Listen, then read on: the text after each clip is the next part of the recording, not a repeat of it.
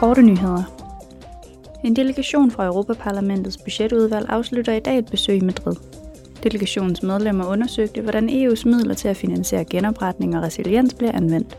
De mødtes med medlemmer af den spanske regering, regionale myndigheder, arbejdsgiver og arbejdstagerorganisationer, erhvervslivet og den undersøgende presse. Spanien var tilbage i 2021 det første EU-land, der modtog udbetalinger fra genopretningsinstrumentet Next Generation EU. En delegation fra udvalget om kvinders rettigheder og ligestilling var ligeledes på besøg i Madrid. Medlemmerne af denne delegation indsamlede oplysninger om loven om seksuel samtykke, lovgivning om pleje og afhængighed samt om kampen mod menneskehandel og seksuel udnyttelse. De mødtes med repræsentanter for retsvæsenet, NGO'er, fagforeninger og ministre. De besøgte også et kvindecenter. En delegation fra underudvalget om sikkerhed og forsvar er på besøg i Bosnien-Herzegovina for at vurdere EU's militæroperation Altea og sikkerhedssituationen i landet.